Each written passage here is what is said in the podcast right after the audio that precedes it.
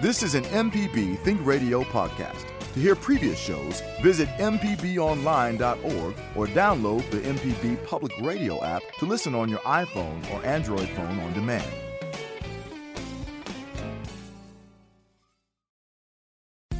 This podcast is a local production of Mississippi Public Broadcasting and depends on the support of listeners like you.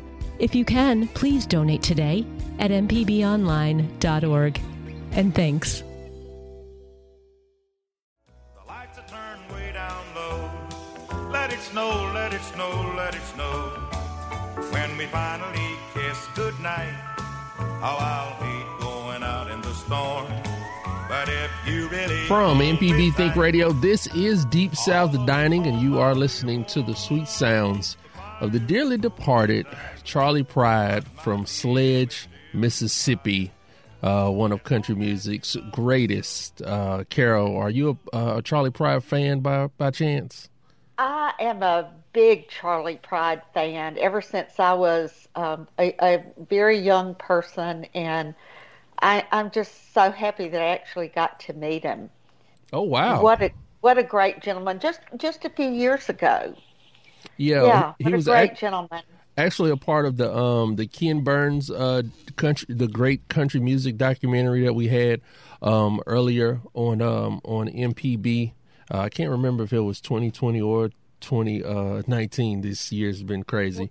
I know. well, it was released in uh, in the fall of 2019 or There late summer 2019, but yeah, you can still get it uh, on. I know on uh, on the MPB.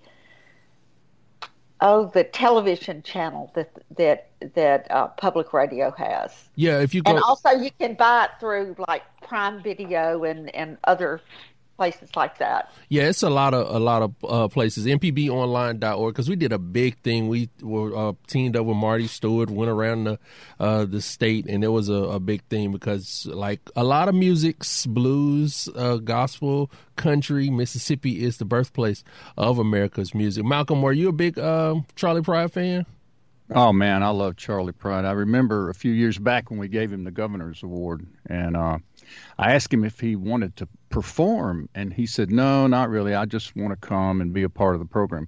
So I brought my old guitar and slipped it backstage, and uh, he got up there to to to make his uh, uh, remarks, and I handed him the guitar, and of course he he sang a song. But what a, what a great guy! What a gentleman and a uh, an innovator, you know, an icon, and what a great Mississippians. What a, and a big loss to us all.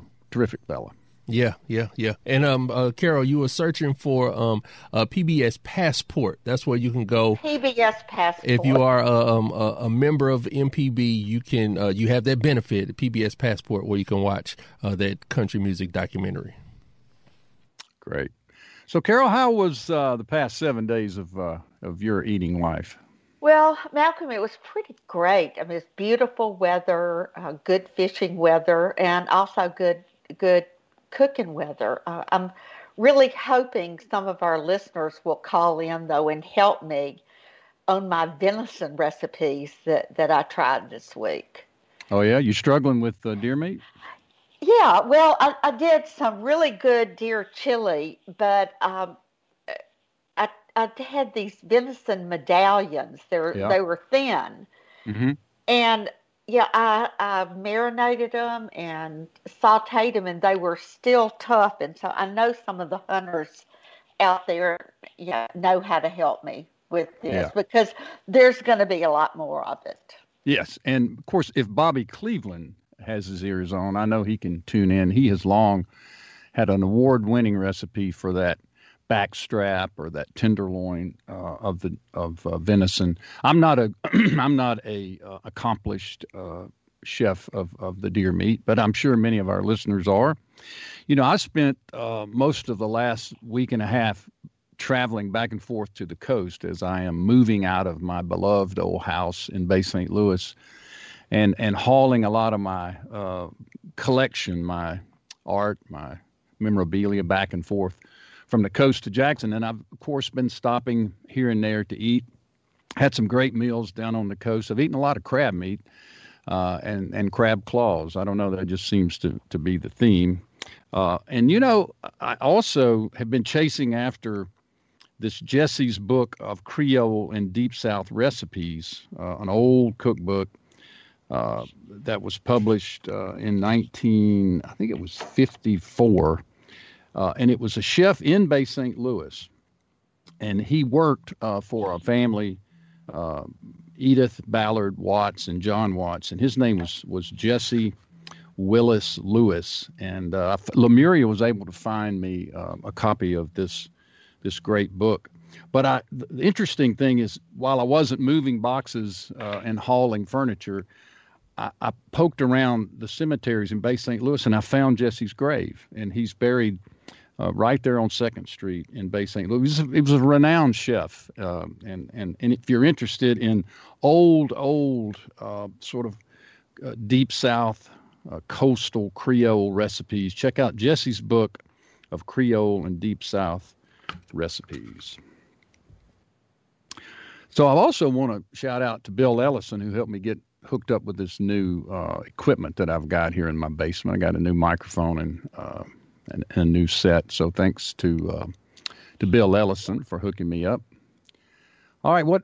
Let's see. We got a caller. Is that right? I think I saw a message. We've got a caller. I didn't see the name. Carol, did you see who it was? Yes, it's Kathleen from Osyka. Oh, Kathleen, how are you, my friend? Well, I I'm in need of a, a question answered. Usually, I try to call in with tips, but this one's for Carol.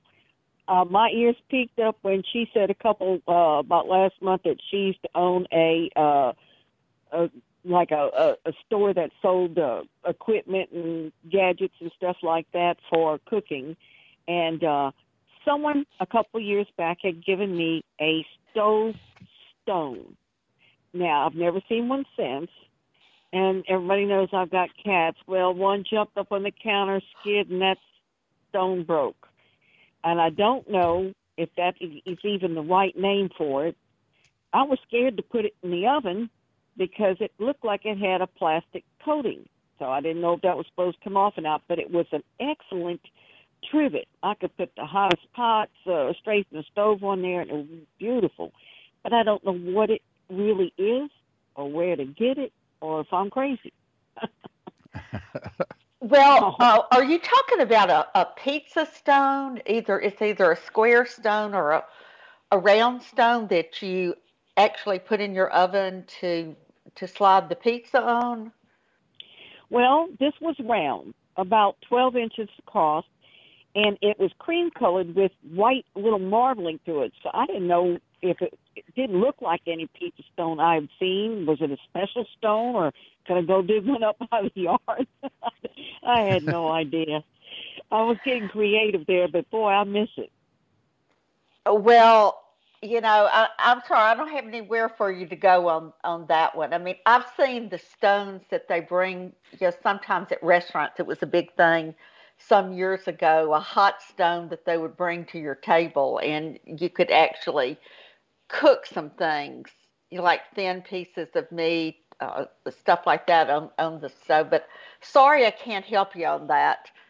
Okay, well, if you've run across it, y'all shout out and thank y'all for everything. Yeah, and uh, Kathleen, take a photograph. Do you still have it, or have you lost it? I have the pieces. yeah, take a photograph and just send it uh, to food at mpbonline.org, and we'll take a look at it and try to get you some info back. We really appreciate your listening and calling in. It's always great to hear from Kathleen and Osyka, which I drove through Osyka the other day on my way to the coast, and I'll be straight up honest with you. I thought about you, Kathleen. So thanks a lot for your support. Carol, did you know that December has been designated as National Eggnog Month? I mean, did you know that? Oh, Lord, Malcolm. I mean, you know, I think that uh, eggnog is the fruit cake of beverages. oh, Lordy. I mean, you either love it or you or you hate it. Uh, yeah, I'm, I, a, I'm a homemade eggnog person. That's good our friend Kim Irby makes a wonderful eggnog, and every year uh, I, I really enjoy getting some from her, but the, the stuff you get in the grocery store that you shake up in the carton, nah. Hey, speaking of Kim Irby, she had a birthday last week, so this Yes, is a shout did. out. Happy birthday, Kim! And uh, we uh, we appreciate you, and we look forward to drinking your eggnog.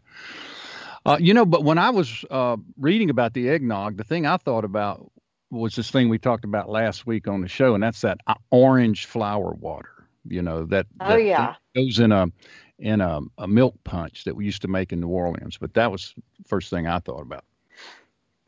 And I never really thought about eggnog as, as being a version of uh, milk punch till I saw Java's notes on it. Right. Hey, Java, did you share the news yet? I was I was off the air for a moment. Did you share the news from Popeyes yet, Java? No. Can't do it. Carol, you might remember what what the news is. Yeah, he's he's going to come. He's going to come in uh, with the news. I don't want to rob him of that opportunity, but I did want to tell you something else that I made this Right. week. For the first time, I made pork schnitzel. Have you ever done that? Some schnitzel. I have never made it, but I've eaten a lot of it. It's where you pound out the pork and sort of fry it.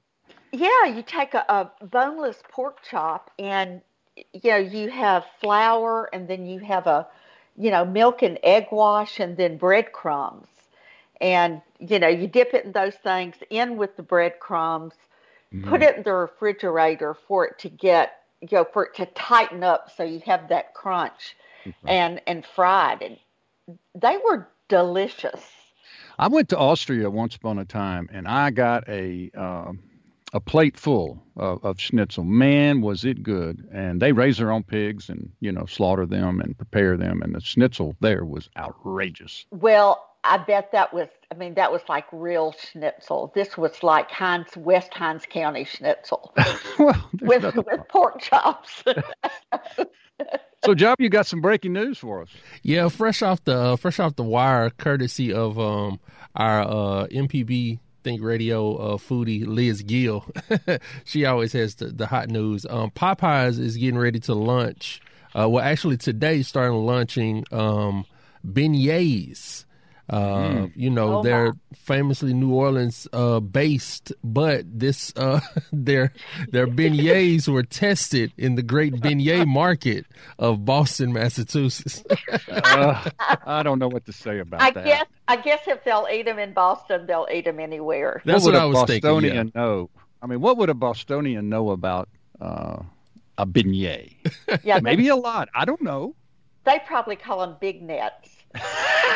But it's going to be like a dessert. Well, I mean, it is a dessert, but they're going to uh, fill it with, uh, of course, Hershey's syrup. So, I mean, Hershey's Oh. chocolate. So it's going to be.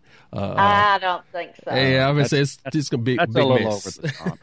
over the top. but we got Stafford right, I'll tell you uh, on on the line, so we go ahead and go and take our break. All right, let's take a break. Uh, and when we return, we'll check in with one of our favorite correspondents, our Delta correspondent, Judge Stafford Shurden, the judge. Always on the move, we'll catch up with him and his latest gas station food reviews. Also, we'll see what he's got planned for the very end of 2020. Later in the show, as we mentioned, we will talk Hanukkah delights with Dr. Marcie Cohen Ferris. So stay tuned.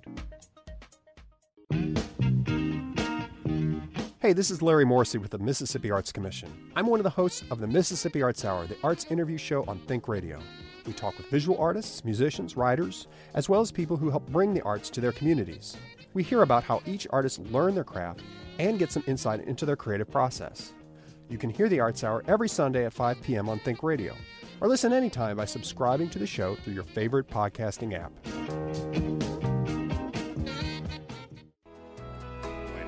Whenever chance to meet some old friends on the street, they wonder how does a man get to be this way? I've always got a smiling face. Welcome back to Deep South Dining. place. The segue there, the great, legendary Country Charley Pride. He will be missed by many. He was indeed an icon uh, in Mississippi and uh, all over the globe with that voice.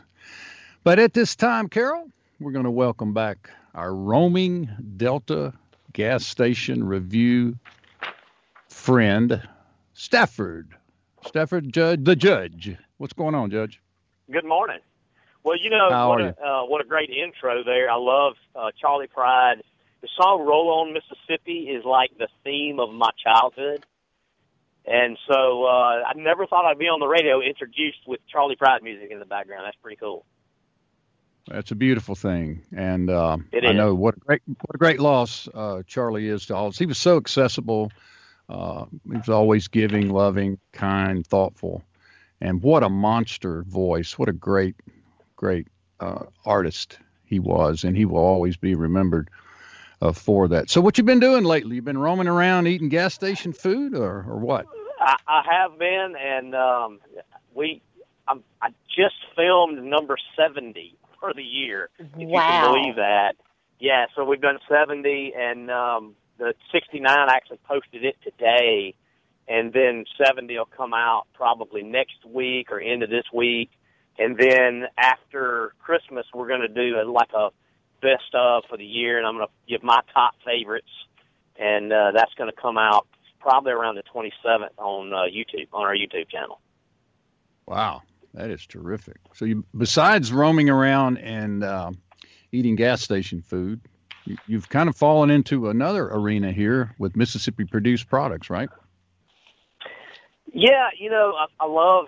I, I guess I'm. I just love Miss. I love our state. You know, I, I've always felt like our state gets a bad rap, no pun intended. But um, you know, there's so many great things. It's not just, you know, not just our gas station food. We've got all these cottage products that are so good, and we sell some of those in our store here in Drew. But uh, there's a there's so many places you can go online and have them shipped right to your door. Because I know people from all over the U.S. listen to you guys. I mean, you can get that little taste of Mississippi anywhere.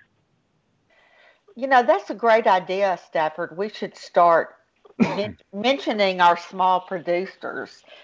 Maybe do one a week or, or so because there's so many, so many wonderful ones. Yeah, I mean, how do you even start on one segment talking about these guys? Because there are so many of them, and they're struggling just like everybody else is with COVID. But most of them have an online presence, and there's a couple of places online where you can find all of them, and uh, and you can get that stuff shipped all over the world, really. Well, I'm going to show my age here, but in the early days of my store, the Everyday Gourmet, we started reaching out, you know, and finding little products here and there. And one day, a uh, well, his name was Dr. Virgil Culver from Mississippi State came to the store and said that they were, you know, sensing and noticing this growing cottage food movement, and you know, wanted us to help identify products that we knew. Uh, and they were really the impetus for a lot of uh, a lot of the products of, of gathering everybody together, forming an association, and the Food and Fiber Center at Mississippi State. You know, helped a lot of people do you know, their testing. They were making them in their homes, and state would help with labeling and testing and you know how to put ingredients on it so it, it's been very rewarding through the years to see how that industry has taken off and i guess my favorite one from the everyday gourmet was the early days of the mississippi cheese straw Mm. factory I had a feeling you were. I don't know why I knew you were going to say that. And you know that if there are people out there that make this kind of stuff, that place is still there at Mississippi State, and you can go in and that help is free. I mean, you go in oh, there Oh, yeah. and they help. They put it on the shelf and give you a shelf life, and they help you with your labeling, which means Yeah. you can sell it outside wholesale, which is great. Well, you know, Mississippi cheese straw, I remember the day that Mary Yerger walked in the store with a little plastic bag of cheese straws. And she was getting ready to retire from her job in the Yazoo City school system. And she gave us this little bag. She said, Okay, if you've ever eaten a better cheese straw, I want to know about it. So, yeah, she started as a cottage industry and, you know, it became a national seller. They go to they go to big shows all over the country. Yeah, she is no longer living, I believe, but her her sons still do it. So I I loved being a part of that story. Probably yeah, my favorite product is uh, the the Hoover sauce down in Louise, Mississippi. I was just about I, you know, I'm a typical that. guy, and I love to grill, and it's so great. But you can do stir fry with it. It's such a versatile product. And Hoover Lee just recently died. Is isn't that right, Stafford? He passed away in July, I believe. But his sons and his daughter are carrying that tradition on as well. So you can still you can go by the store there. They still have the the uh, Lee Grocery, I think is the name of it in Louise, or you can order that online too, and they ship it all over the world.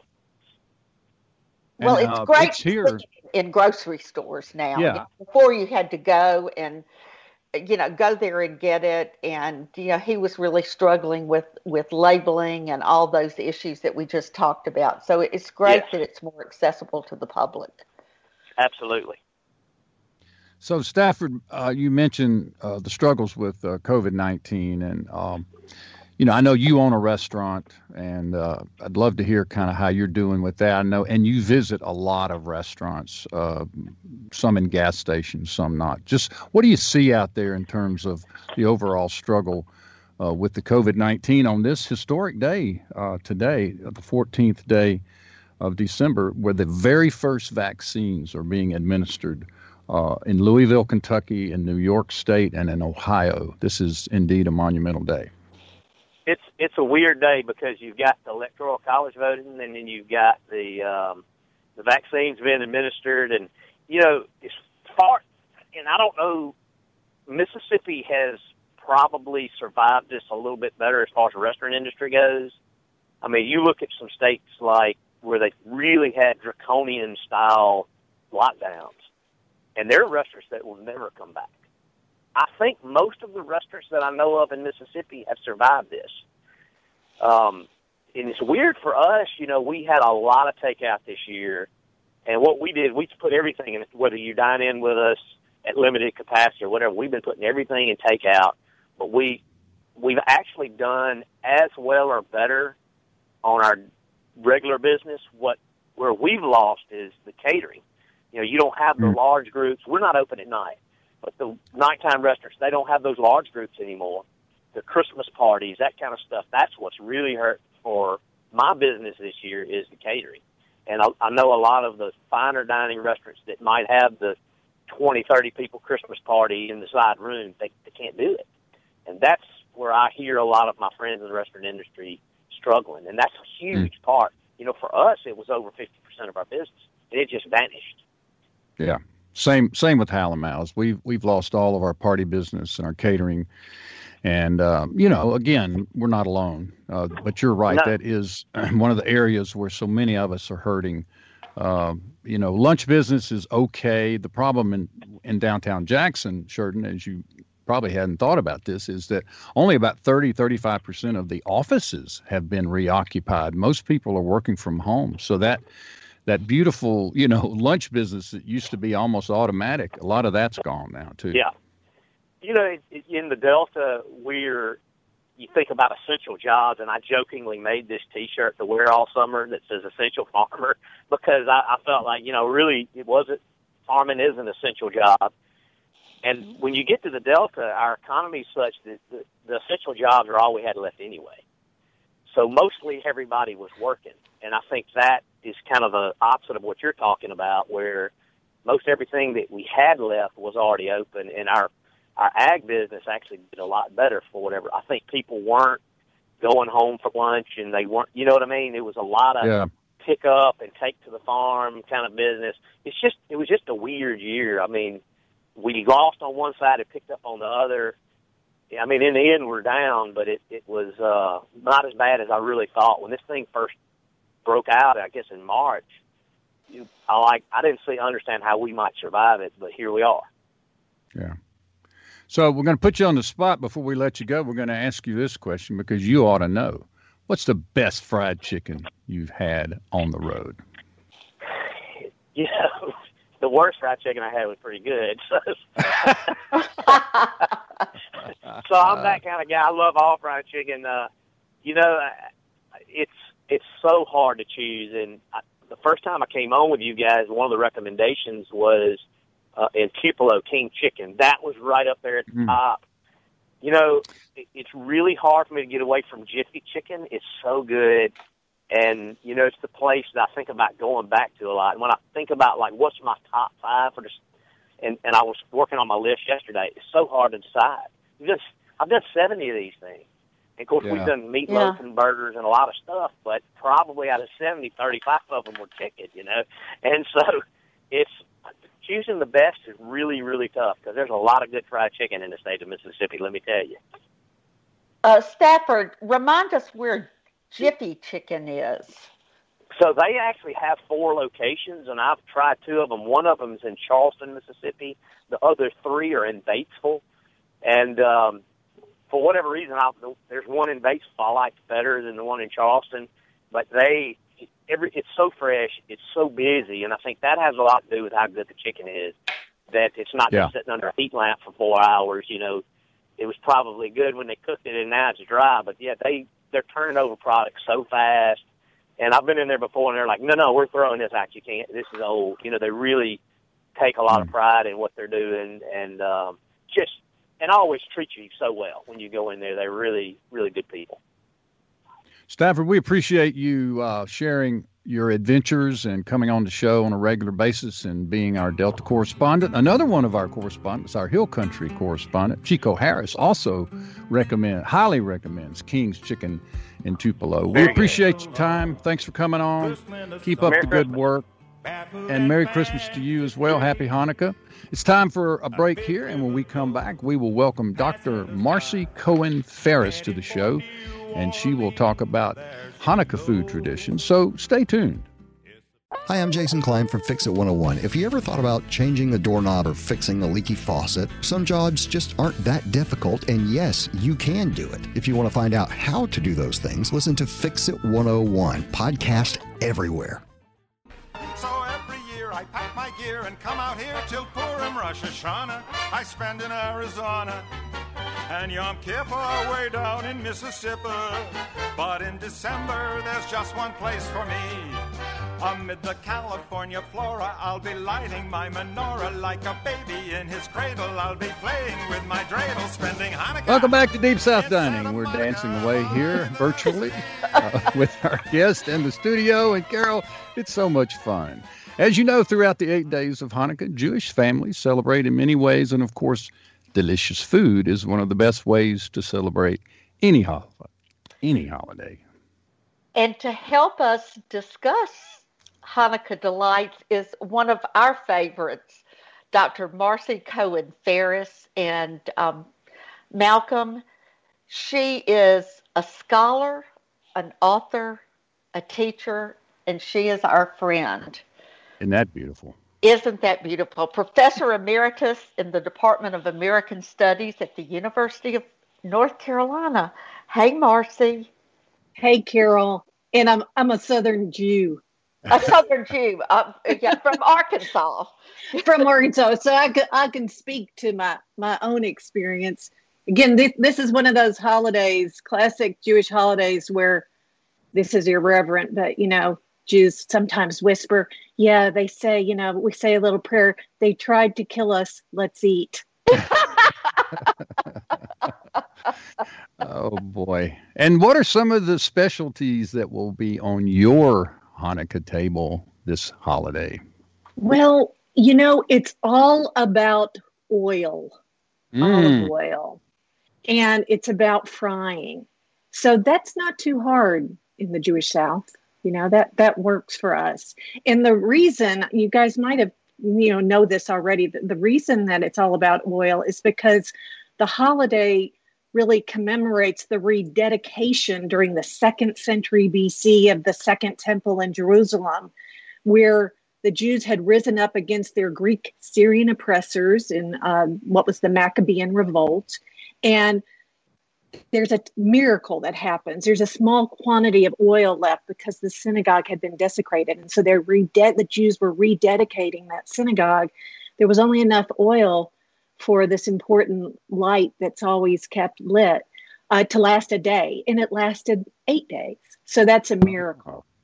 So it's a beautiful holiday, or you know, to to commemorate light and that's important this time of year for all of us, but also for miracles. And we need that now more than ever.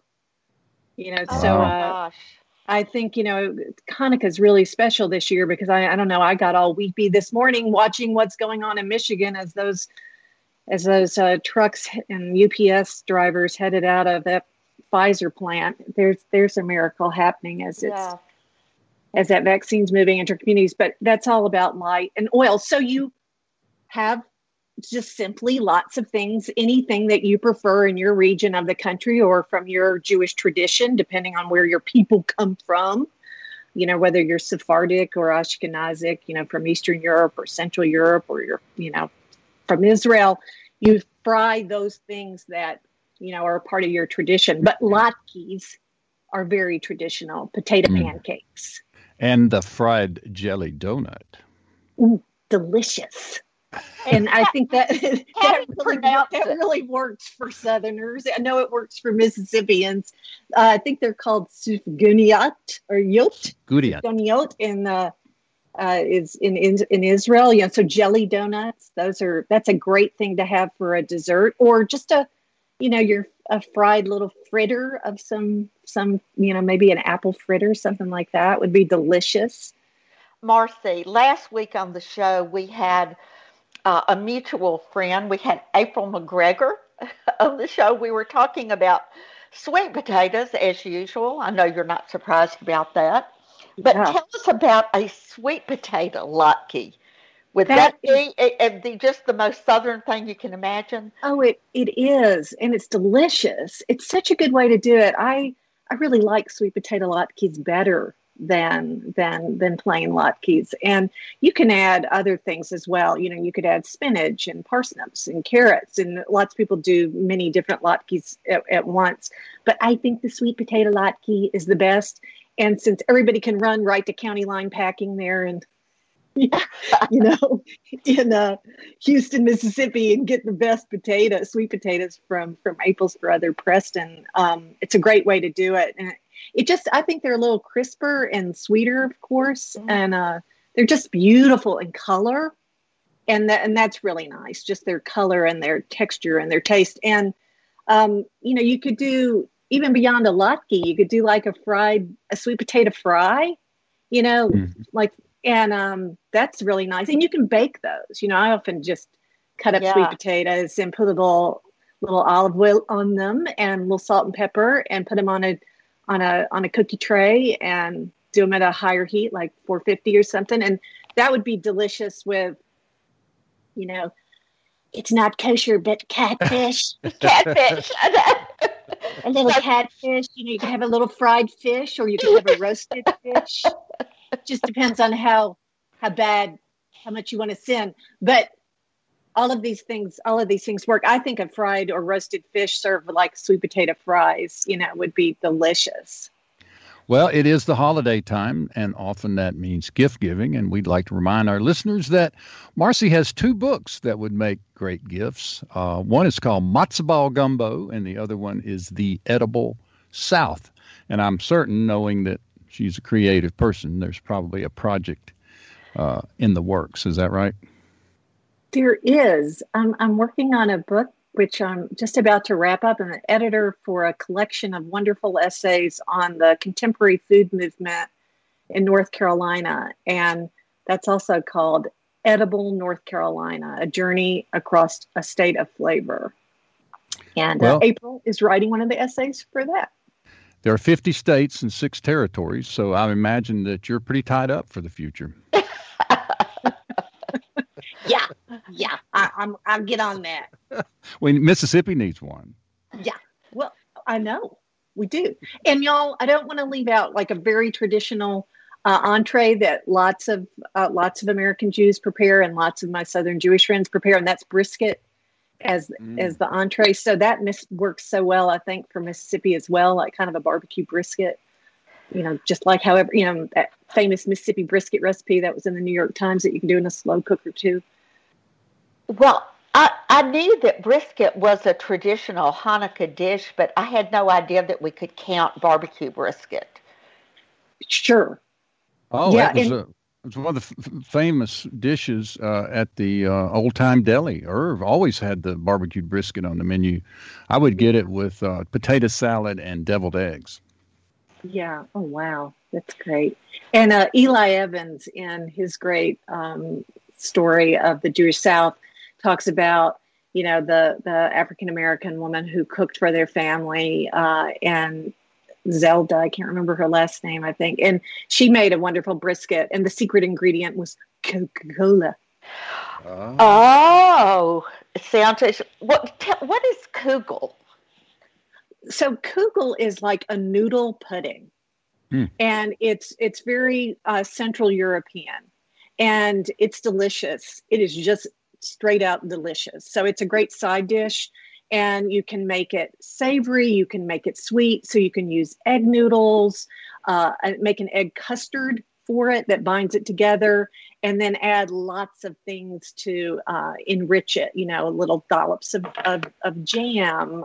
Uh, to make it very Americanized, you crunch up some cornflakes on top you know, before mm. you pop it in, in into the oven. But you can do a a savory potato kugel as well. You don't have to use egg noodles. And so make many a couple of restaurants around here, Plum in Durham, the Lantern here in Chapel Hill. They've been doing a wonderful Hanukkah special, you know, menu for for this time of year. And they've I think many of them have made a potato uh, kugel, which is delicious. Delicious. Well, Marcie, I know that Hanukkah is a time for gathering, and uh, this is a very different year. So, uh, talk a little bit about that. Yeah, we, it's just not happening.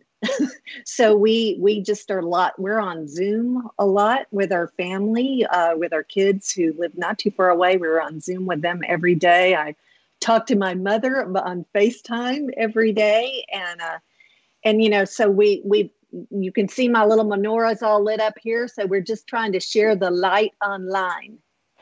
Ah, well, I could see. Uh, I, I, wish that others could see the menorah that we can see on Skype because it is truly a southern menorah. So tell us about about it. I think it's kind of a 1950s electric menorah that has Christmas lights for the lights for the flames. That's a mashup which is great for me because you know growing up in Blytheville, Arkansas, I just I just sat at my window and just stared out at Christmas lights like I love them so. So because we didn't have them. And and so this gives me my little Christmas light. Well, wh- where does one get a southern menorah? Well, they're available online, you know, and uh, and and there are many unattractive versions available. They're not all beautiful like yours. many, no, they are not. And I just want to tell people don't don't don't put your menorah on some people. You know, I know people use real menorahs with real candles, but they just mess up the look when they put it on some tacky aluminum foil. looks mm. bad. Yeah. Um, Marcie, I know that you follow our Facebook page, Cooking and Coping. I've, I've seen you like it, like some things and comment on some it. things. But I found something. If I had known weeks ago that we would be seeing each other and talking to each other via Skype, I would have had a Chris, uh, a Hanukkah present for you because one of our posters on Cooking and Coping from the she's from the Pacific Northwest. Um, actually had a little session on making latkes, and she had a latke spatula. And it was a, you know, long pie-shaped spatula with the word latke, you know, carved, uh, you, you carved out of it so you could, you know, you could read it. And I thought, what, Marcie really would love that. I love that. I love a I love a Latke artifact. Yeah, and oh, this woman's name is is Rachel Bell Cranfer, and she's somewhere uh, in the Pacific Northwest or Northern California, and you should look her up on the site sometime because she does uh, wonderful Jewish food and has a lot of commentary. Uh, you know, about uh, that reminds uh, reminds me of you. Very cheeky, sassy. I will. I will. And y'all, you know, uh, Zingerman's, you know, the great Zingerman's in Deli and in uh, in in Michigan and Ann Arbor. Um, it Ari was telling me Ari Weins, Weinzweig, who owns it and is one of the co-owners and founders of it, said they're doing. They always do a wonderful Hanukkah menu at their Roadhouse restaurant, and they were serving buttermilk fried chicken, you know, as one of their entrees, which makes perfect complete sense. I love that. That's a great Southern uh, Jewish Hanukkah meal. Well, I love it that uh, Ari has been such an active uh, active member of the Southern Foodways Alliance, and he's taken a lot of the food he's learned down here back to Ann Arbor, Michigan, into the world because people all over know about Zingerman's and Ari. He has, he has, and you know the. I'm so thankful. You know, like Malcolm asked, how how do you how do you celebrate in these days when we're all isolating and you know thank goodness for our food entrepreneurs and restaurants and businesses like zingerman's which you can get online and order uh, that food and those t- lots of lots of wonderful jewish baked goods from zingerman's uh, and of course many other bakeries all around our region but you know they've got a fabulous um, you know, uh, rugula and a Jewish coffee cake that I love, and you know, there's just just nothing. A babka, which is a beautiful, uh, you know, um, kind of a bread breadish cake, you know, yeast risen dough that you can weave chocolate into, and it's just fabulous. Mm. When I was a child, we used to take leftover rice. Uh, we, mostly my grandmother, and she would work some chopped tomatoes and a little onion into it, and and the rice would turn sort of pinkish colored. And I'm wondering, and I'm taking a shot in the dark here, if that has anything to do with the what you would know as traditional pink rice. Yeah, exactly. It, I was about to say it sounds exactly like pink rice, which is um, a Sephardic dish you know, made by families. And people, when I interviewed folks in um, Montgomery, they talked about uh, making pink rice, which is just rice that's, you know, turns that nice little pink tinge with tomatoes. Sounds mm. delicious. Yeah. That was, and is that considered a, a Hanukkah dish, the pink rice? No, not so much. Not so much, but you know, if you did a a, a, a fried rice, but you know, pancake, that would be. Yeah. Yeah. And I, gotta I, fry it. You gotta have oil. Gotta fry. You gotta, you gotta have oil. oil. Phil's mom, uh, Shelby, always did uh, fried uh, rice uh, pancakes with using leftover rice from from supper before, the evening before, and they're delicious. Yeah, a lot of cultures have a version of, of pink rice. And I know uh, in Portugal and the Iberian Peninsula, they do, uh, you know, tomato rice. Um, and I was also thinking of the Italian rice balls, the arancini. Oh, those those would be a great Hanukkah. Yeah, she could make pink right arancini, fried little footballs, oval size rice balls. Those are delicious. Yeah, those are those are uh, are delicious. Those are delicious.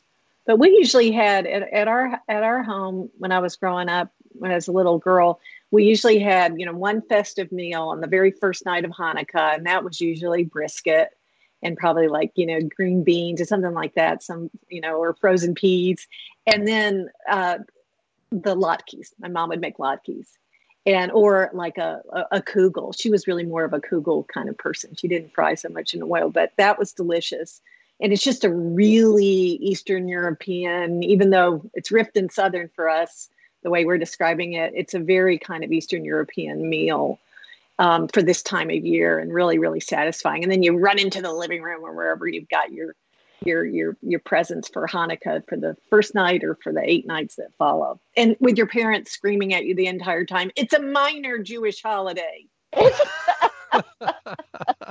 this is not you know what. and what is you know what? Christmas. Oh. so Marcie, uh, during Hanukkah, you open aggressive. presents. You open presents on multiple days. It depends on the family's tradition that Uh-huh. it's a, a lot of you know kids would always be like you you you jewish people are so lucky because you get presents for eight days. But usually you know you just the, the the the the tradition was to give a child a little treat on each day. But we didn't do it that way. We we got a little a little a nice little hanukkah gathering on the on the first night. And then my parents were like that's it. Uh-oh. Well, you're is done The, is the level of cooking, does that go on all eight days, or is the first night the big night and then it kind of falls off from there?